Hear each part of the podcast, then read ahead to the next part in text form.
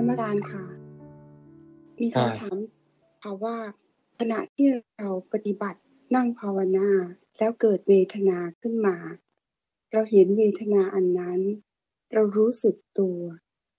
แต่เวทนาเมื่อแก่กล้าขึ้น เราทนไม่ได้เราจะขยับ บางขณะก็รู้ตัว บางขณะก็ไม่รู้ตัว แบบนี้เราปฏิบัติโดยการขยับบ้าง ไม่ขยับบ้าง ถูกต้องหรือเปล่าเจ้าค่ะอาตมาว่าอยู่ที่เราได้เรียนรู้ไหมนะคือมันเป็นคำถามแบบ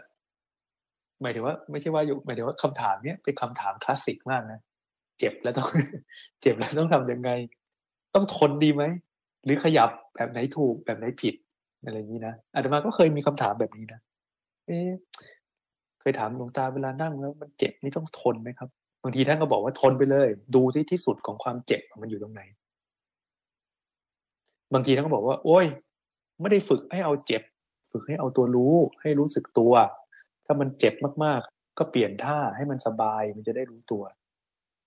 คือจริง ๆแล้วมันไม่มี มันไม่มีคำตอบตายตัวที่ถูกในเรื่องนี้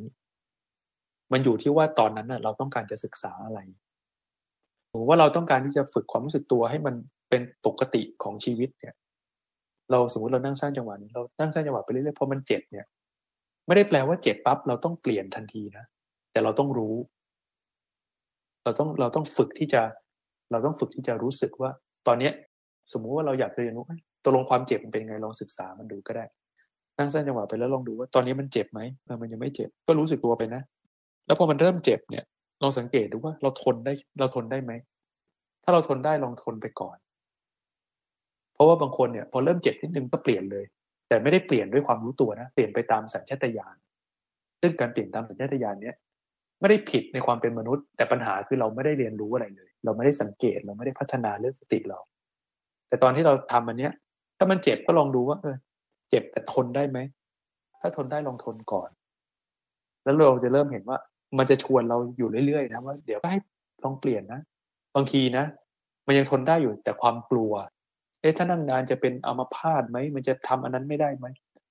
จริง ๆ แล้วความเจ็บทนได้ แต่ความกลัวทำให้เรารู้สึกว่าเราต้องเปลี่ยนเนี่ยเราหลงไปในความคิด ผิดไหมไม่ผิด แต่เราต้องเรียนรู้มัน ถ้ายังไม่เห็นมันก็ยังไม่ได้เรียนรู้ พอเห็นแล้วอยากเปลี่ยนได้ไหมเปลี่ยนได้ก็ลองดูเปลี่ยนแล้วเป็นยังไง ก็ศึกษาดูว่า พอเปลี่ยนแล้วความเจ็บมันหายไปไหม เกิดขึ้นใหม่ไหม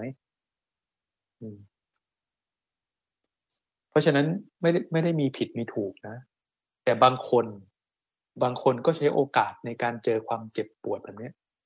อยากจะศึกษาเหมือนที่อาตมาของหลวงตาเคยบอกศึกษาดูที่ที่สุดของความเจ็บอะมันเป็นยังไง เพราะมันก็มีนะสภาวะที่มันเกิดขึ้นจากการที่เราฝืนสิ่งที่เราทนไม่ได้มาก ๆ จนกระทั่ง สิ่งที่เราทนไม่ได้อะมันพ่ายแพ้ต่อความมีความตั้งมั่นของสมาธิเรา ความเจ็บอยู่ดีก็หายปึ๊บเป็นปิดทิ้งเลยเกิดจากความปิติสุขสบายจิตใจตั้งมั่นขึ้นมา ก็มี แต่ถามว่าคนที่ทำแบบนั้นได้อะเขาทำแบบนั้นทุกครั้งไหมก็ไม่ใช่ทุกครั้งนะเขาเรียนรู้มันอ๋อเรียนรู้เพื่อให้เห็นว่าแบบนี้ก็มี แล้วหลังจากนั้น เวลามันเจ็บ เขาก็เรียนรู้ว่า เออ แต่ร่างกายมันไม่ได้มี มันไม่ได้เกิดขึ้นมาเพื่อที่จะทำแบบนั้นตลอดนะ บางครั้งพอมันเจ็บเราก็ควรจะเปลี่ยน เพื่อบำบัดทุกข์ที่เกิดกับกายเพราะร่างกายเนี้ยเราต้องเรียนรู้ว่ามันเป็นทุกข์แบบนี้มันก็ต้องช่วยมันนะต้องเปลี่ยน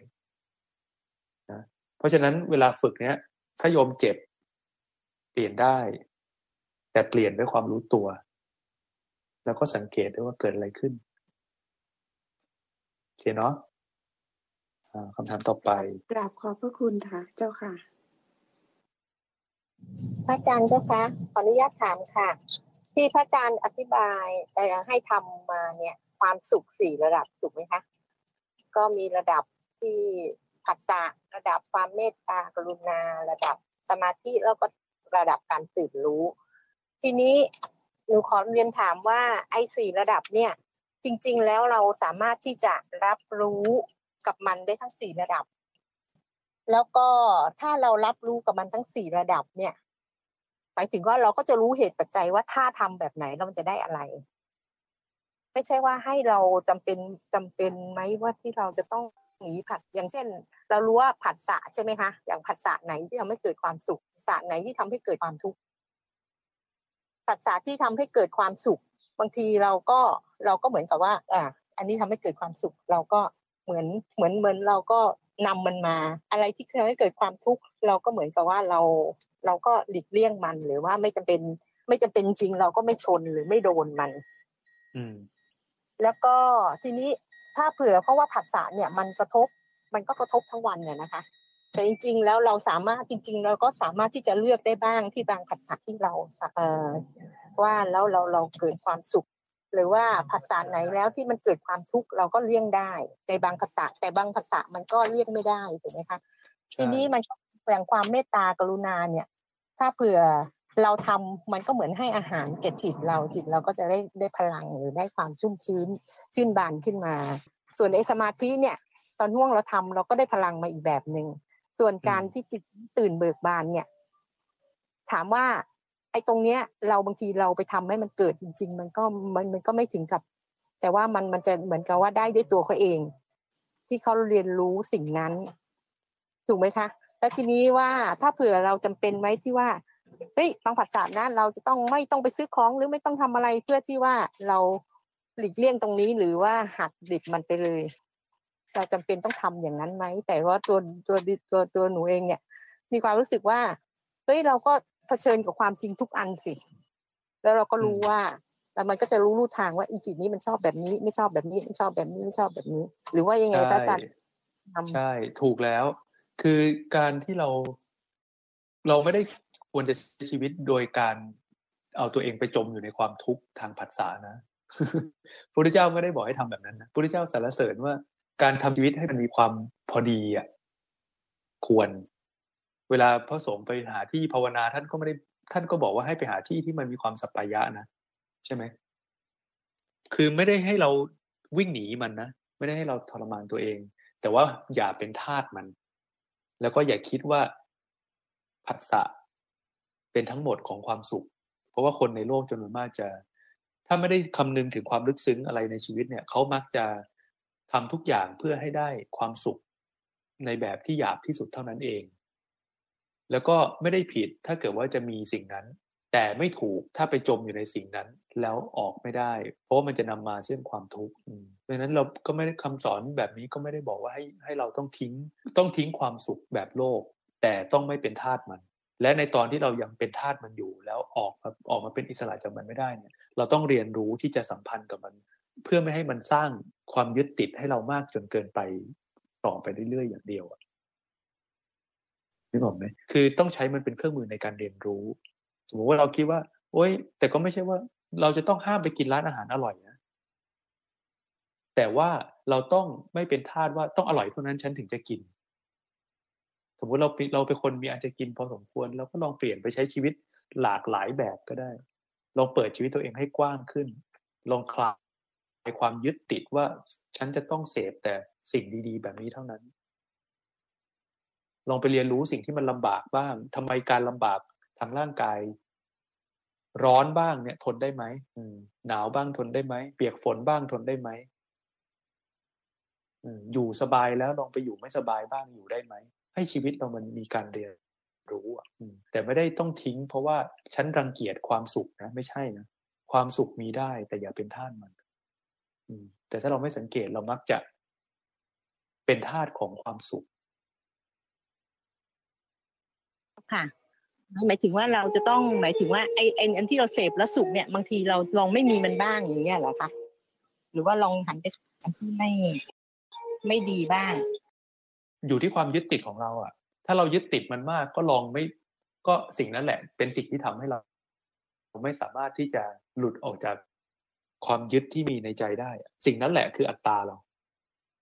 ถ้าเราขาดมันไม่ได้นะลองขาดจากมันดู ลองขาดจากมันดูแล้วดูว่าเกิดอะไรขึ้น คือจริงๆแล้วนะเราต้องการที่จะศึกษาว่าชีวิตเราอะมันเป็นทาสสิ่งต่างๆ แล้วเราเป็นทาสสิ่งต่างๆ เพราะอะไร เราก็จะเห็นว่าสมมติเราสมมติเราอยากเราชอบกินอาหารอันเนี้ย สมมติว่าเราสมมติเราชอบกินสปาเกตตี้อย่างเงี้ย ถ้าเราเห็นสปาเกตตี้มาวางตรงหน้าเราแล้วเราอยากกินมากๆ ถ้าเราไม่กินเนี่ย เราถึงจะเห็นกระบวนการของการบีบคั้นในใจเรา ว่ามันทำงานยังไงมันเกิดอะไรขึ้น ถ้าเรากินเลยเราจะทำเราจะทำสิ่งนั้นไปตามอัตโนมัติเลย เราก็จะได้เรียนรู้บางอย่างนะแต่น้อยๆแต่ถ้าเราอยากจะรู้ว่าเฮ้ยทำไมเราถึงเป็นทาสสปาเกตตี้วะถ้าไม่ถ้าไม่กินเราถึงเรามีความทุกข์ถ้าได้กินถึงจะมีความสุข อาการที่มันบีบคั้นให้ใจเรามันยึดอันเนี้ย มันเป็นยังไง ก็ลองไม่กินดูก็ได้ ไม่ได้ไม่กินเพราะเกลียดนะแต่ไม่กินเพราะว่าอยากจะศึกษา แล้วเราจะเริ่มเห็นว่า โอ้เวลาเราไม่ได้กินเนี่ย ลุกลี้ลุกลนเลยนะ ความคิดในใจเราเวลาที่เราอยากกินเนี่ย มันสรรหาภาพสรรหาอารมณ์สรรหาเรื่องราวในอดีตมา มาหลอกหลอนเรามามาโน้มน้าวเราอยู่ข้างในเพื่อให้เราไปกินสิ่งที่เราต้องการอันนี้ให้ได้อะอ๋อ นี่แหละคือสิ่งที่ทำให้เราเป็นทาสเราจะเริ่มเห็นกระบวนการที่มัน มันสร้าง มายาต่างๆ ขึ้นมาให้เราต้องเดินตามร่องเดิมมัน ถ้าเราไม่ฝืนตัวเอง เราจะไม่เห็นร่องพวกนี้ แล้วเราก็จะติดกับอยู่ในอันเนี้ย จริง ๆ แล้วเราก็จะพัฒนาในการภาวนา เราไม่ได้ เพราะว่าเราไม่เห็นว่าจริง ๆ แล้ว เราติดอะไรอยู่ คนที่เขาฝึกตัวเองอะเขาถึงเรียนรู้จากการที่ออกไปอยู่ป่ามั่งออกจากเรือน ไปอยู่ในที่ปฏิบัติธรรมไปเก็บตัวเองอยู่นานๆบ้าง เพราะว่าการอยู่การออกห่างจากสิ่งความสบายที่เราคุ้นเคยนั่นแหละ จะทำให้เราเห็น ความโหยหาความสบายที่เราคุ้นเคย แล้วเราจะเห็น ว่าอ๋อชีวิตเราเนี้ยเราเป็นธาตุความคิดเป็นธาตุอารมณ์เหล่านี้แหละ นี่แหละคือการชี้เป้า แล้วพอยมเข้าใจมันแล้วนะเอ้ยเป็นอิสระจากมันได้แล้ว ต่อไปมันมีมากินได้ไหมกินได้ดิทำไมจะไม่ได้ อย่างเงี้ยโอเคค่ะ ขอบพระคุณจ้ะโอเค มีคำถามต่อไปไหมคะ มีมีคำถามอะไรไหม มีคำถามค่ะอาจารย์สุดได้เลยที่อาจารย์ได้เทศไปนะคะวันนี้ ถามว่าตามที่ท่านพระอาจารย์สอนว่า เวลามีอะไรมากระทบอายตนะให้รับรู้เฉยๆ แต่มันทำได้ยาก เพราะว่าทันทีที่มีการกระทบกัน จิตมันก็จะคิดปรุงแต่งไปเรียบร้อยแล้ว ไม่สามารถรับรู้เฉยๆได้เลย เราควรจะปฏิบัติยังไงถึงจะให้มันรู้เฉยๆได้คะก็รู้รู้เฉยๆไม่ได้แปลว่ารู้แล้วเราต้องกลายเป็นหินนะเออ คืออยากเข้าใจว่าการรู้เฉยๆแปลว่าต้องเหมือนกับเราไม่รู้ จริง ๆ แล้วเรารู้เฉยๆคือ เวลามันเข้ามาเนี่ย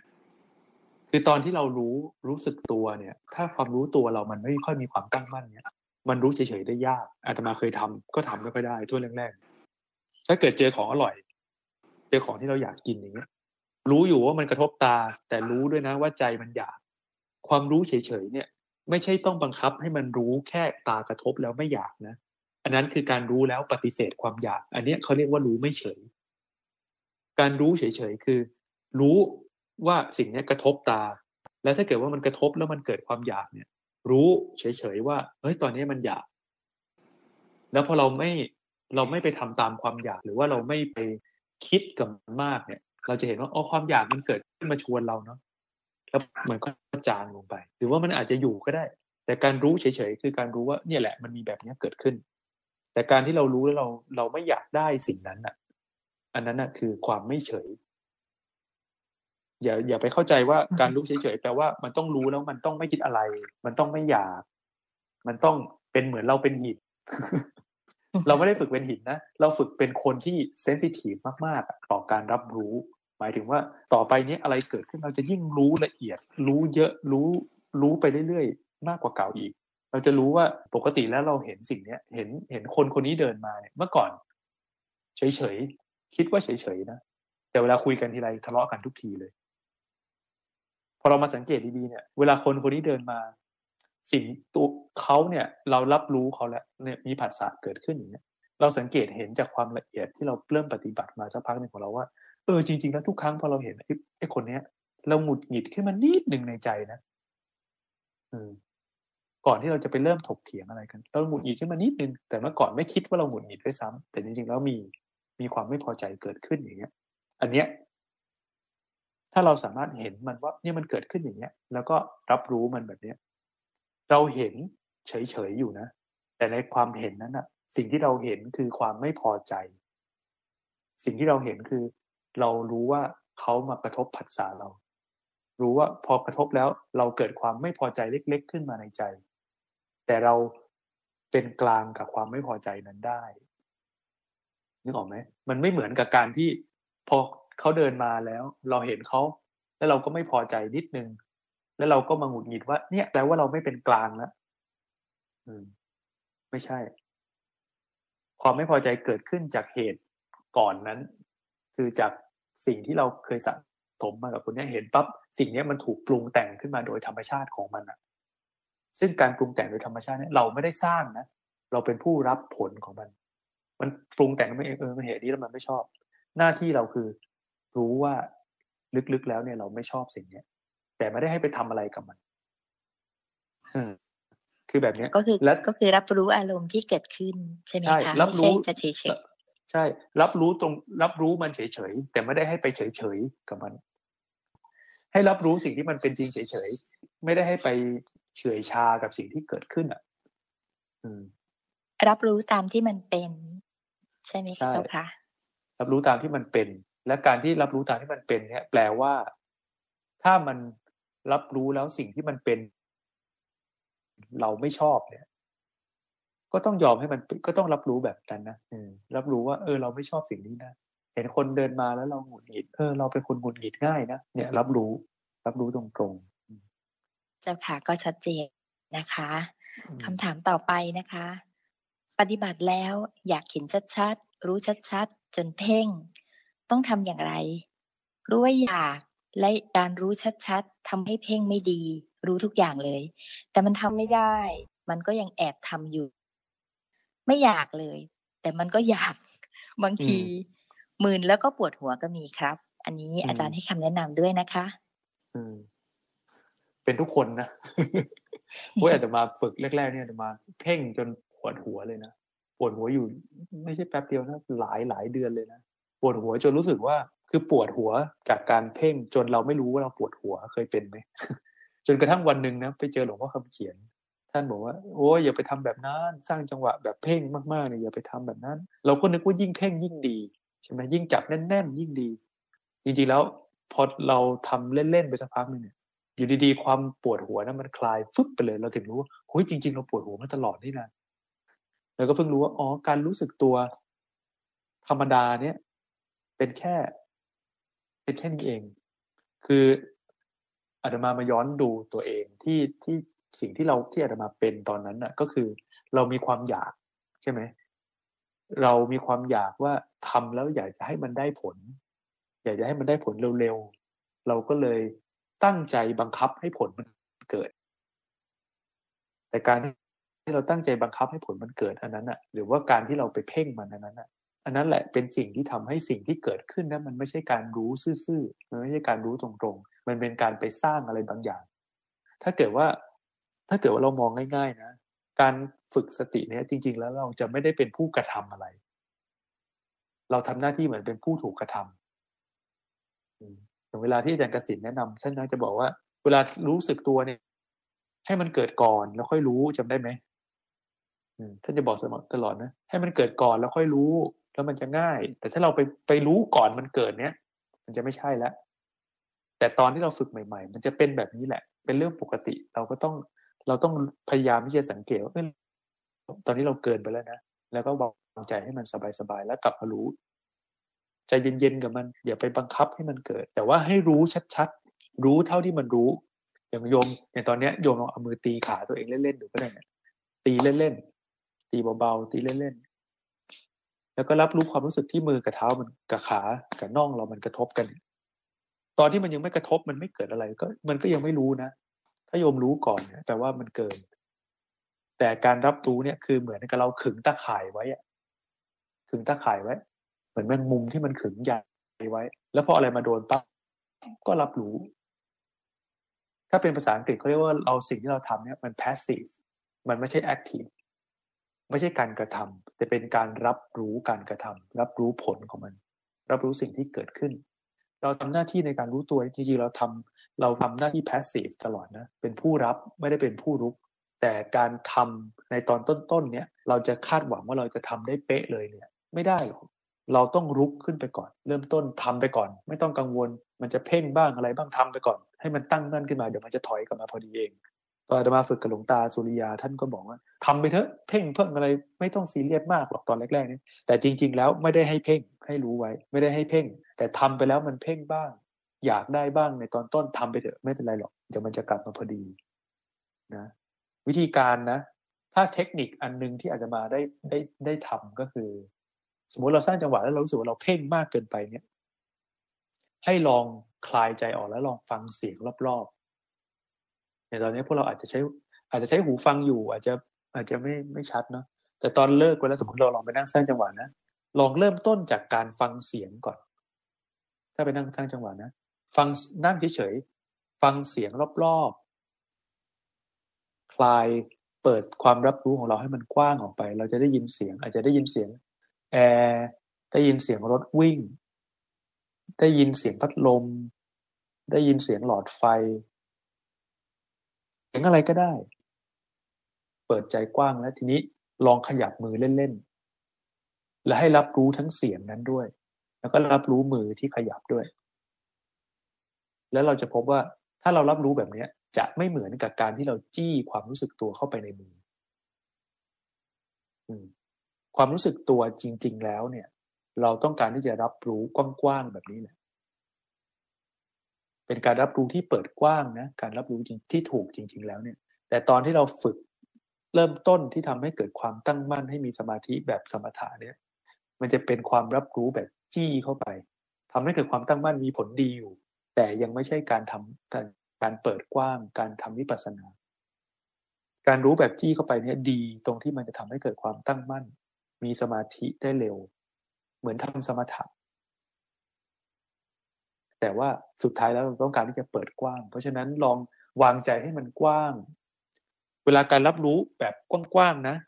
วิธีการฝึกมองสังเกต ให้เราลองจินตนาการว่าเรามอง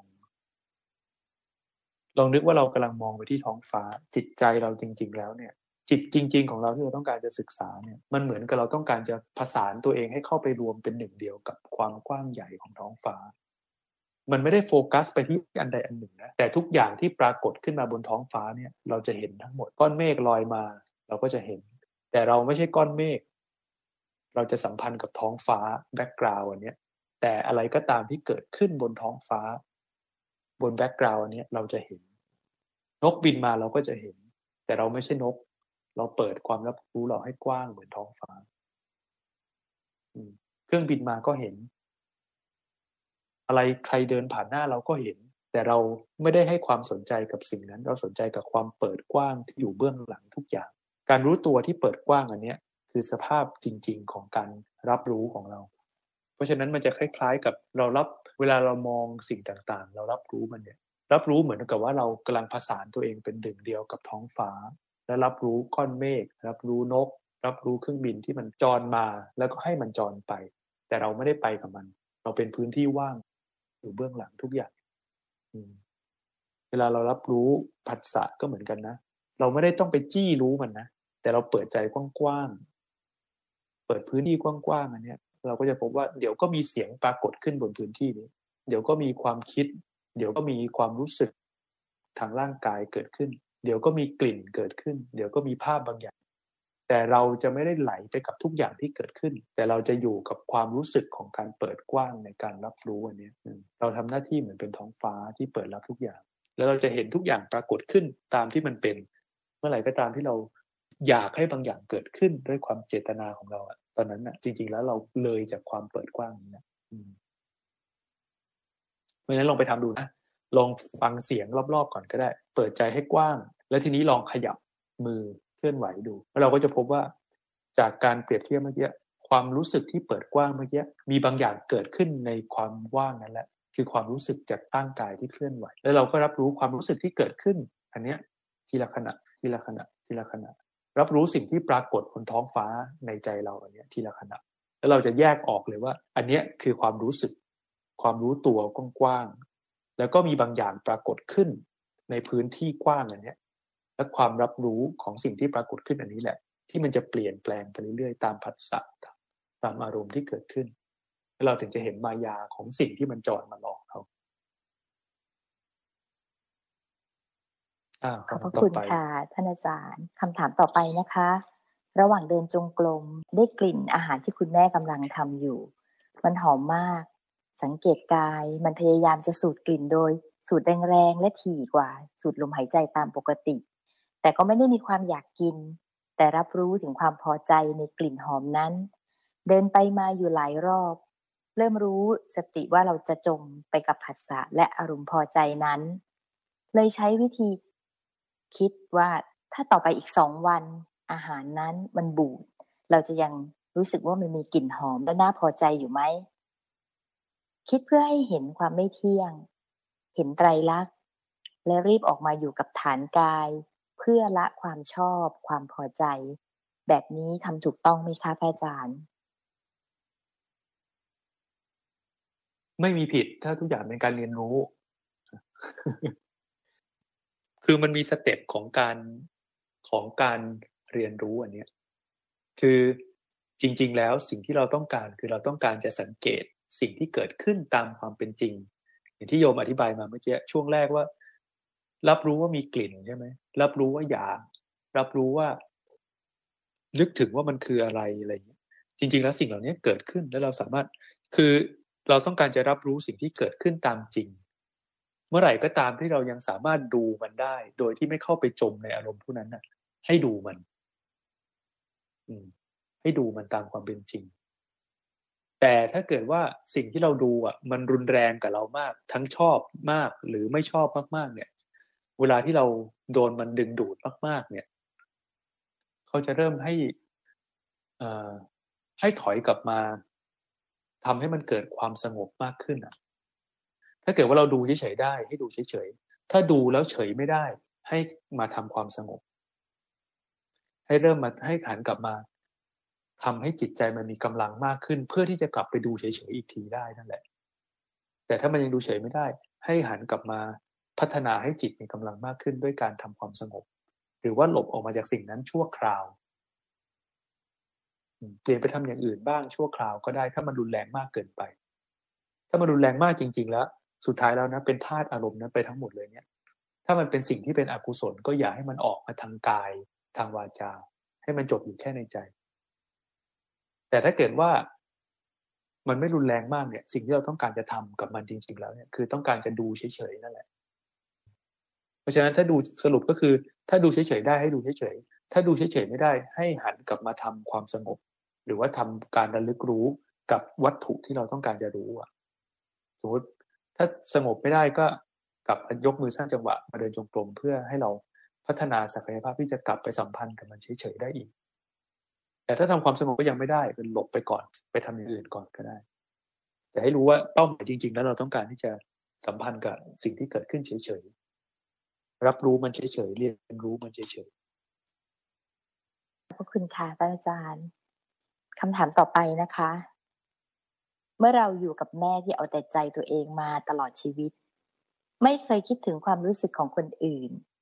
ชอบพูดว่าแกมันโง่ แกมันไม่ได้เรื่อง ไม่สนใจการปฏิบัติธรรม เมื่อเราปฏิบัติธรรม เราสามารถวางความโกรธ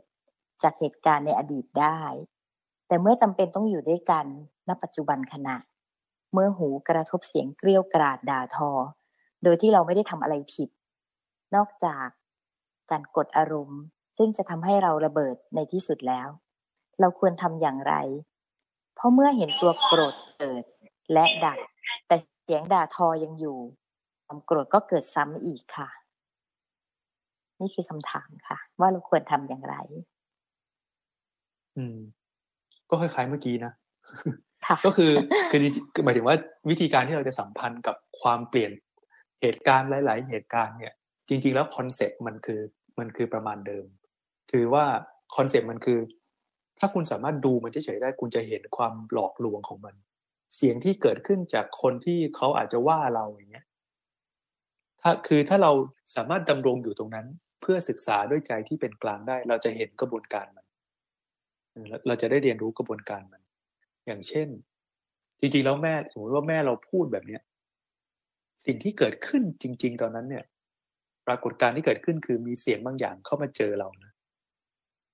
เริ่มต้นมันมีแค่นั้น แล้วเสร็จแล้วมันมีกระบวนการอื่น ๆ ตามมาที่ทำให้ความทุกข์เรามันทวีคูณ แล้วก็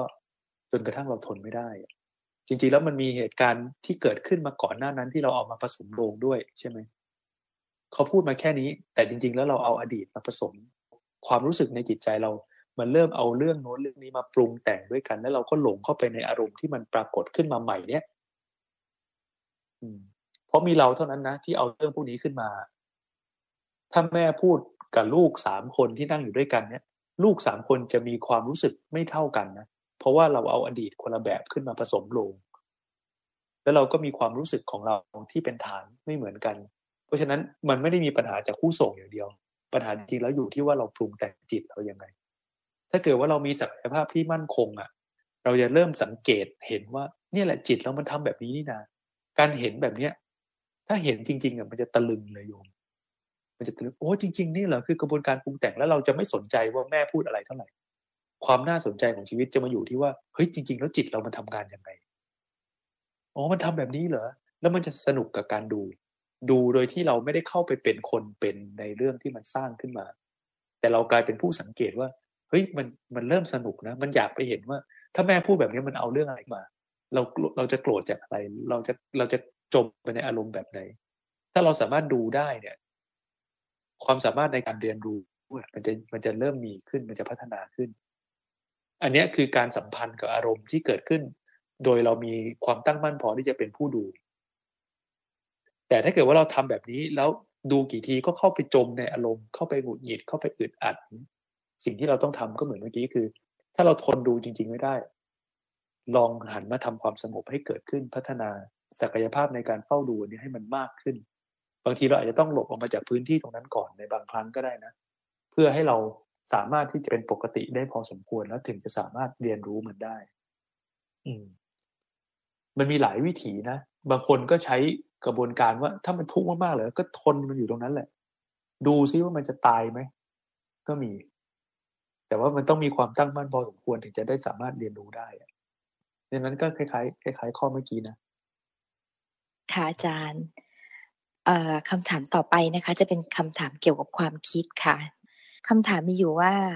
การเผลอคิด คือมันแวบคิดขึ้นมาเอง ถ้าเรารู้ทันว่ามันกำลังเผลอคิด แบบยังไม่ทันจะจบเรื่อง แล้วเราก็รีบออกมาอยู่กับฐานกาย กับอีกอย่างเผลอคิด คิดจนจบเรื่องสั้นๆ แป๊บเดียว พอจบปุ๊บ เราก็รู้ตามเลยว่าเมื่อกี้เผลอคิด อันนี้คือแบบที่สองนะคะ แบบหลังเนี่ยมันใช่การเผลอคิดแล้วรู้ทัน หรือว่ามันเป็นการคิดถึงความคิดที่เพิ่งผ่านไปและเป็นอดีตไปแล้วค่ะ ไม่แน่ใจว่าเข้าใจถูกหรือเปล่าแต่คิดว่ามันอยู่ที่มันอยู่ที่อาการเราตอนนั้นอะคือ คือที่ที่เราพูดมา เอาอันแรกก่อน คือเราต้องสังเกตว่า การสัมพันธ์กับความคิดเนี่ย เวลาที่เรารู้ตัวนี่นะอย่างที่อาจจะมาบอกเมื่อกี้นะรู้ตัวแบบกว้างๆแล้วเราสมมติว่าเราเลือกที่จะรู้ สมมติเรายกมืออย่างเงี้ยตราบใดก็ตามที่เราไม่ลืมการยกมือนะ มันจะมีความคิดอะไรเกิดขึ้นบ้างเนี่ยไม่เป็นไรไม่ต้องสนใจ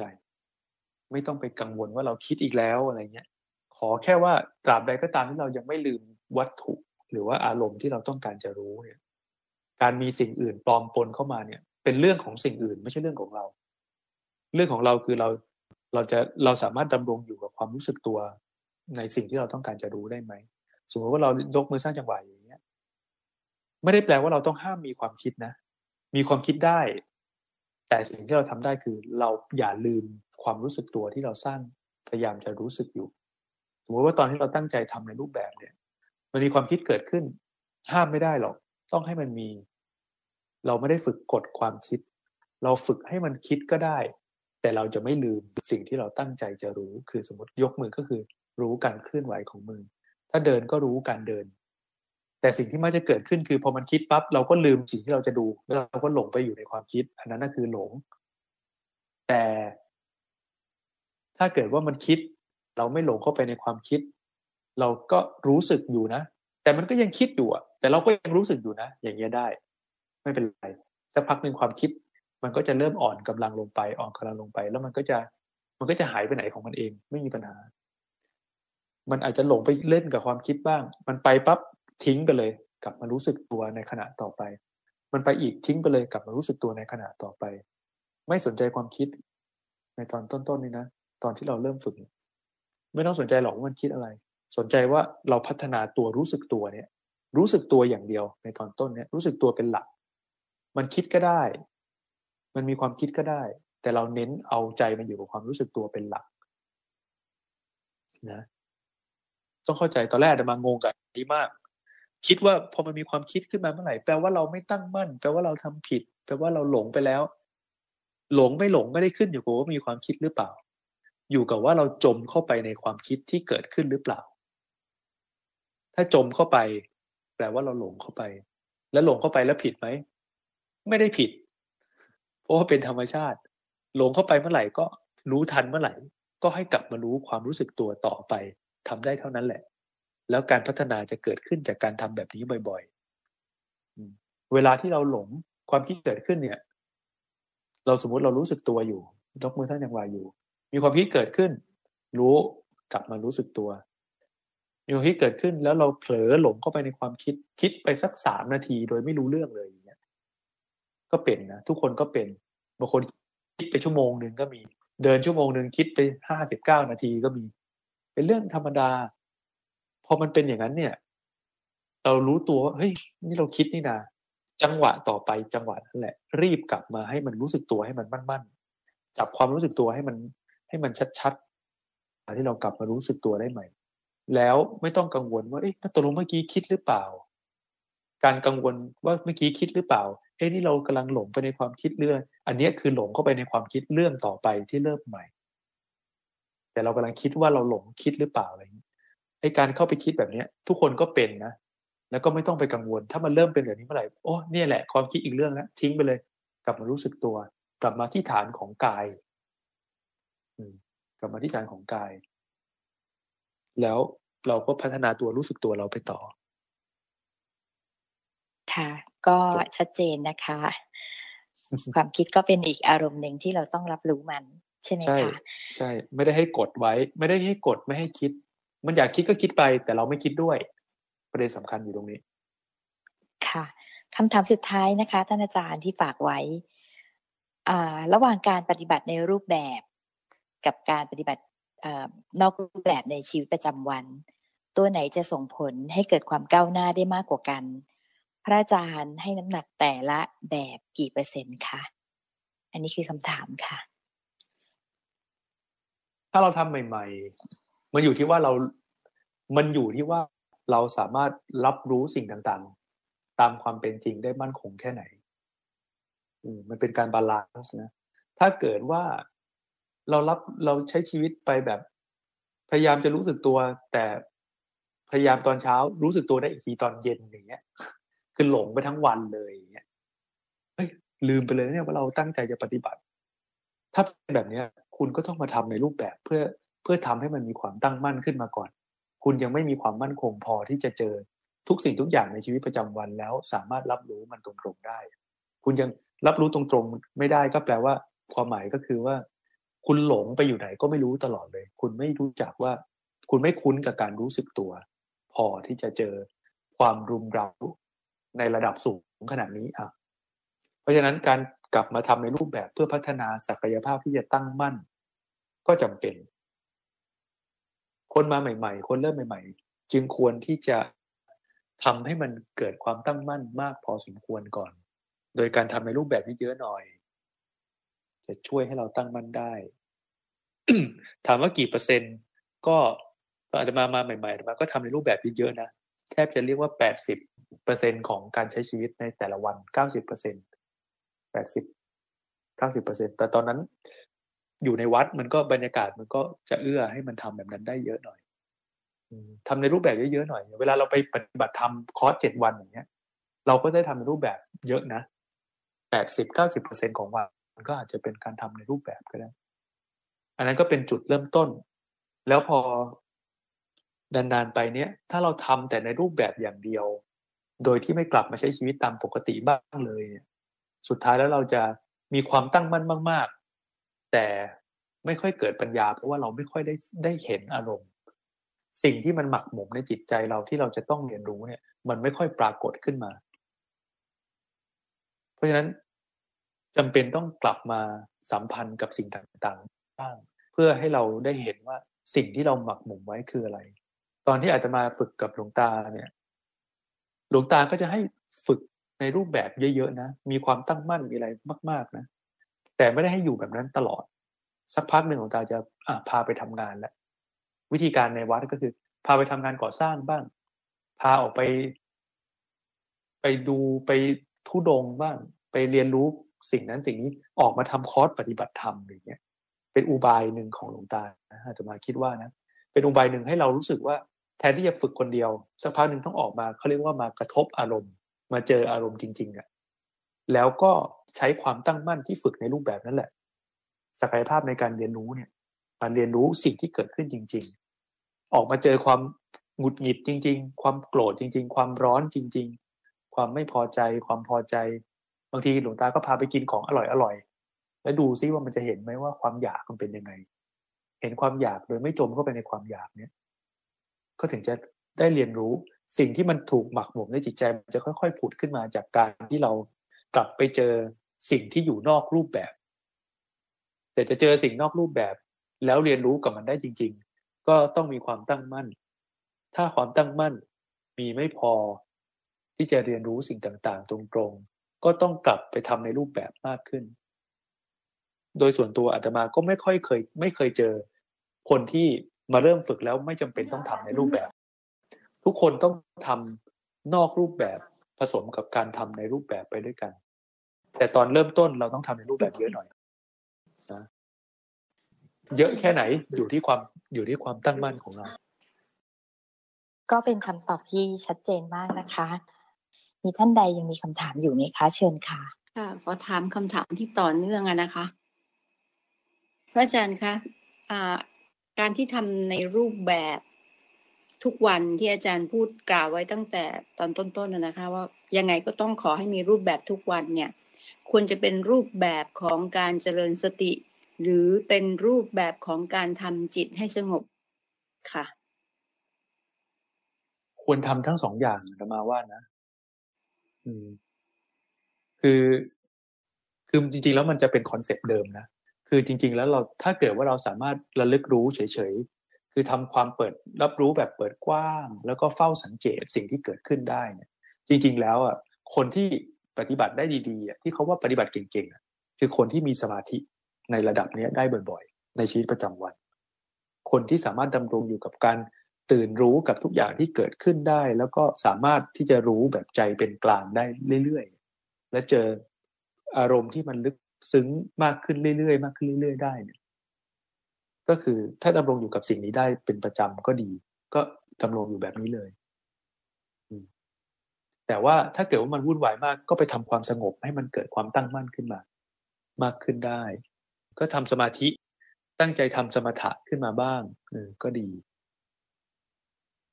ทำได้ทำได้ทั้งสองนะการการเจริญสติด้วยด้วยวิธีที่เราทำกันอยู่เนี่ยค่ะแล้วกลับไปทำแบบสมถะนี่ได้ใช่ไหมคะ ได้ไม่มีความไม่ทำให้จิตเราไปอ่ามันไม่ทำให้ไปรวบใช่ไหมคะ เพราะว่าการที่บางทีเราหลุดออกมาจากการทำสมถะหรือสมาธิเนี่ยค่ะ ที่นั่งนั่งนั่งทำให้มันมีจิตตั้งมั่น คือด้วยด้วยประสบการณ์ของตัวเองเนี่ยรู้สึกว่า การทำวิธีนั้นมันทำให้จิตตั้งมั่น แต่พอเรามาทำวิธีเจริญสติเนี่ยมันเหมือนมันค่อนข้างมันจะกว้างกว้างมันจะฟุ้งฟุ้งมันจะกระจายกระจายมากกว่า ก็เลยไม่แน่ใจว่าตรงนี้ต้อง balance ยังไง ให้มันให้มันเหมือนกับว่า เท่าที่รู้สึกนะคะ ถ้าสมมติว่าเรามีสติที่